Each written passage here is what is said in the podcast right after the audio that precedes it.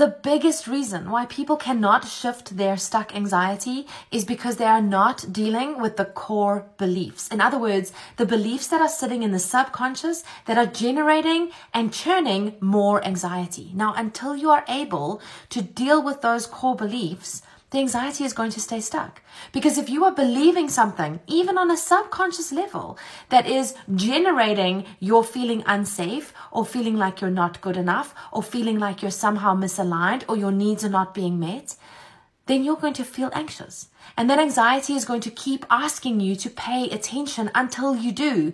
And if you don't address the core beliefs, then the anxiety remains stuck. And that is why in my Ease Bootcamp, we do a full two weeks to identify what your specific core beliefs are and how they're triggering anxiety. Shortcast Club